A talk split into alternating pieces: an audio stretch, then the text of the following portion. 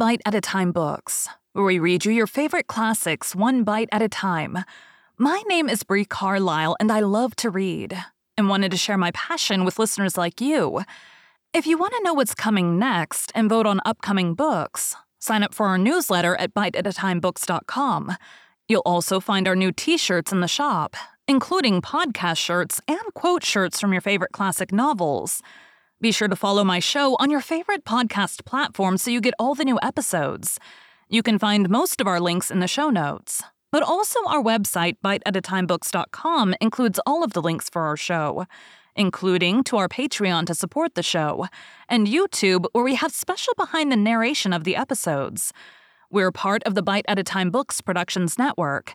If you'd also like to hear what inspired your favorite classic authors to write their novels, and what was going on in the world at the time, check out the Bite at a Time Books Behind the Story podcast, wherever you listen to podcasts.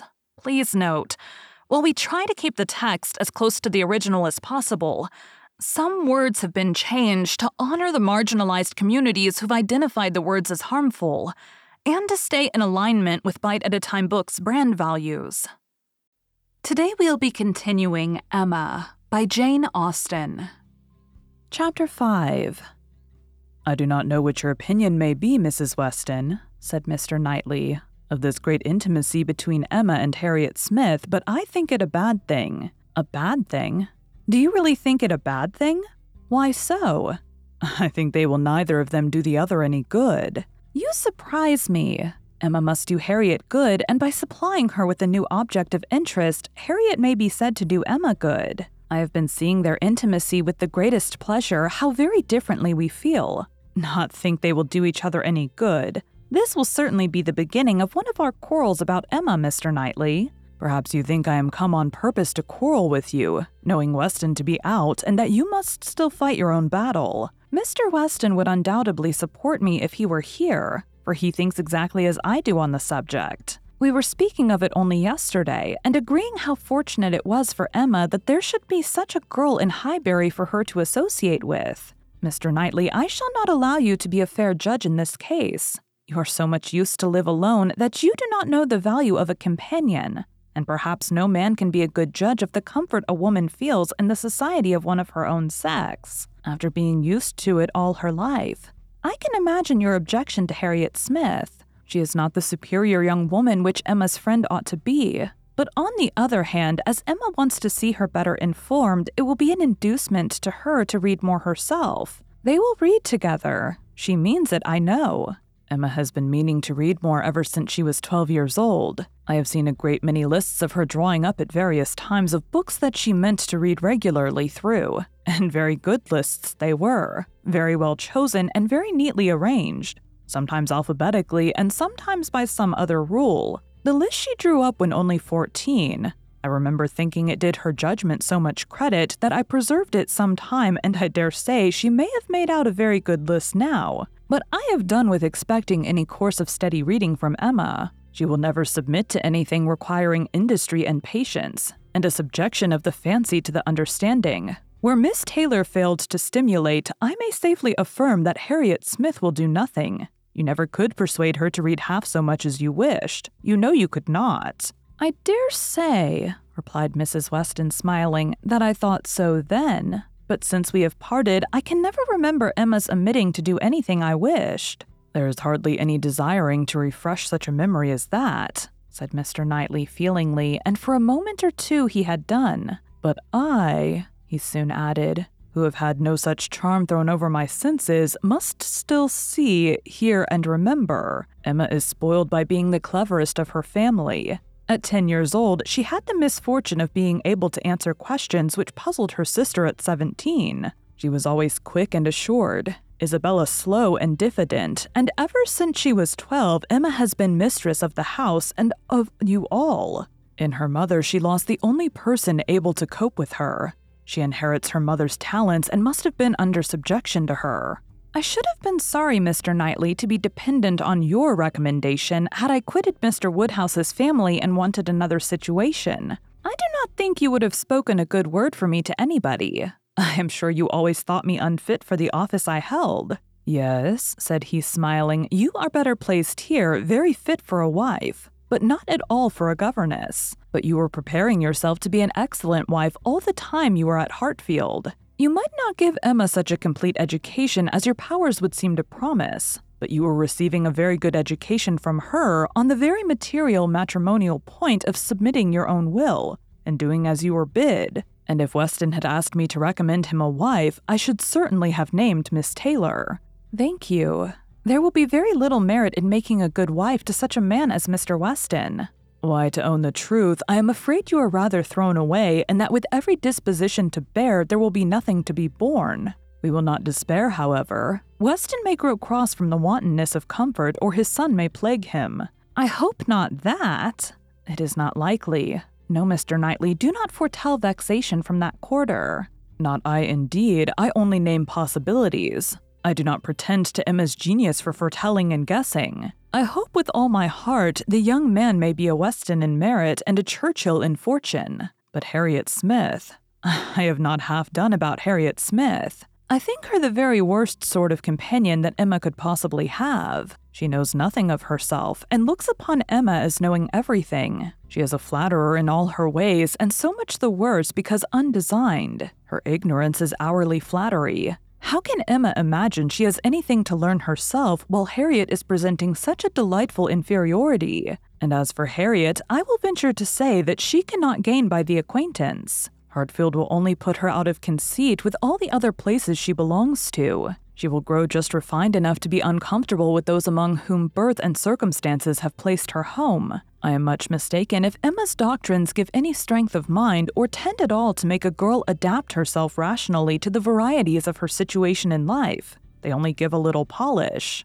I either depend more upon Emma's good sense than you do, or am more anxious for her present comfort, for I cannot lament the acquaintance. How well she looked last night. Oh, you would rather talk of her person than her mind, would you? Very well, I shall not attempt to deny Emma's being pretty. Pretty? Say beautiful, rather. Can you imagine anything nearer perfect beauty than Emma altogether? Face and figure? I do not know what I could imagine. But I confess that I have seldom seen a face or figure more pleasing to me than hers. But I am a partial old friend. Such an eye the true hazel eye and so brilliant. Regular features, open countenance with a complexion. Oh, what a bloom of full health and such a pretty height and size. Such a firm and upright figure. There is health not merely in her bloom, but in her air, her head, her glance. One hears sometimes of a child being the picture of health. Now, Emma always gives me the idea of being the complete picture of grown up health. She is loveliness itself, Mr. Knightley, is not she? I have not a fault to find with her person, he replied. I think her all you describe. I love to look at her, and I will add this praise that I do not think her personally vain. Considering how very handsome she is, she appears to be little occupied with it. Her vanity lies another way. Mrs. Weston, I am not to be talked out of my dislike of Harriet Smith or my dread of its doing them both harm. And I, Mr. Knightley, am equally stout in my confidence of its not doing them any harm. With all dear Emma's little faults, she is an excellent creature. Where shall we see a better daughter, or a kinder sister, or a truer friend? No, no, she has qualities which may be trusted. She will never lead anyone really wrong. She will make no lasting blunder. Where Emma errs once, she is in the right a hundred times. Very well, I will not plague you any more. Emma shall be an angel, and I will keep my spleen to myself till Christmas brings John and Isabella. John loves Emma with a reasonable and therefore not a blind affection, and Isabella always thinks as he does. Except when he is not quite frightened enough about the children, I am sure of having their opinions with me. I know that you all love her really too well to be unjust or unkind. But excuse me, Mr. Knightley, if I take the liberty. I consider myself, you know, as having somewhat of the privilege of speech that Emma's mother might have had the liberty of hinting that I do not think any possible good can arise from Harriet Smith's intimacy being made a matter of much discussion among you. Pray excuse me, but supposing any little inconvenience may be apprehended from the intimacy, it cannot be expected that Emma, accountable to nobody but her father, who perfectly approves the acquaintance, should put an end to it so long as it is a source of pleasure to herself. It has been so many years my province to give advice that you cannot be surprised, Mr. Knightley, at this little remains of office. Not at all, cried he. I am much obliged to you for it. It is very good advice, and it shall have a better fate than your advice has often found, for it shall be attended to. Mrs. John Knightley is easily alarmed and might be made unhappy about her sister. Be satisfied, said he. I will not raise any outcry. I will keep my ill humor to myself. I have a very sincere interest in Emma. Isabella does not seem more my sister, has never excited a greater interest, perhaps hardly so great. There is an anxiety, a curiosity in what one feels for Emma. I wonder what will become of her. So do I, said Mrs. Weston gently. Very much. She always declares she will never marry, which of course means just nothing at all. But I have no idea that she has yet ever seen a man she cared for. It would not be a bad thing for her to be very much in love with a proper object. I should like to see Emma in love, and in some doubt of a return, it would do her good. But there is nobody hereabouts to attach her, and she goes so seldom from home. There does indeed seem as little to tempt her to break her resolution at present, said Mrs. Weston, as can well be, and while she is so happy at Hartfield, I cannot wish her to be forming any attachment which would be creating such difficulties on poor Mr. Woodhouse's account. I do not recommend matrimony at present to Emma, though I mean no slight to the state, I assure you. Part of her meaning was to conceal some favorite thoughts of her own and Mr. Weston's on the subject as much as possible. There were wishes at Randalls respecting Emma's destiny, but it was not desirable to have them suspected. And the quiet transition which Mr. Knightley soon afterwards made to, What does Weston think of the weather? Shall we have rain? convinced her that he had nothing more to say or surmise about Hartfield. Thank you for joining Bite at a Time Books today, while we read a bite of one of your favorite classics. Again, my name is Bree Carlile, and I hope you come back tomorrow for the next bite of Emma. Don't forget to sign up for our newsletter at biteatatimebooks.com and check out the shop. You can check out the show notes or our website, biteatatimebooks.com, for the rest of the links for our show. We'd love to hear from you on social media as well.